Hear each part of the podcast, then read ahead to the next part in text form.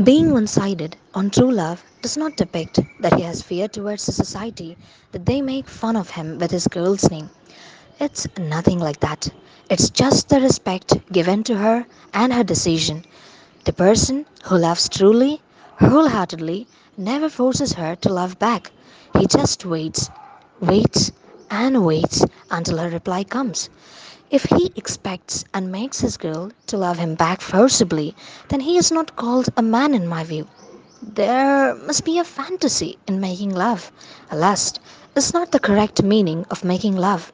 It's a rubbish thing in the chapter of love. Understanding without any conversation, recalling their voice in their absence, without our conscious, we reminisce the events of our life. The name flows in our mind frequently. This happens in true love. Caring, caring, which is an involuntary function in it, makes animality turn towards humanity, a human to real human. True love can change any bad thing to good thing, but the perception of sight must be different. What people think is a part.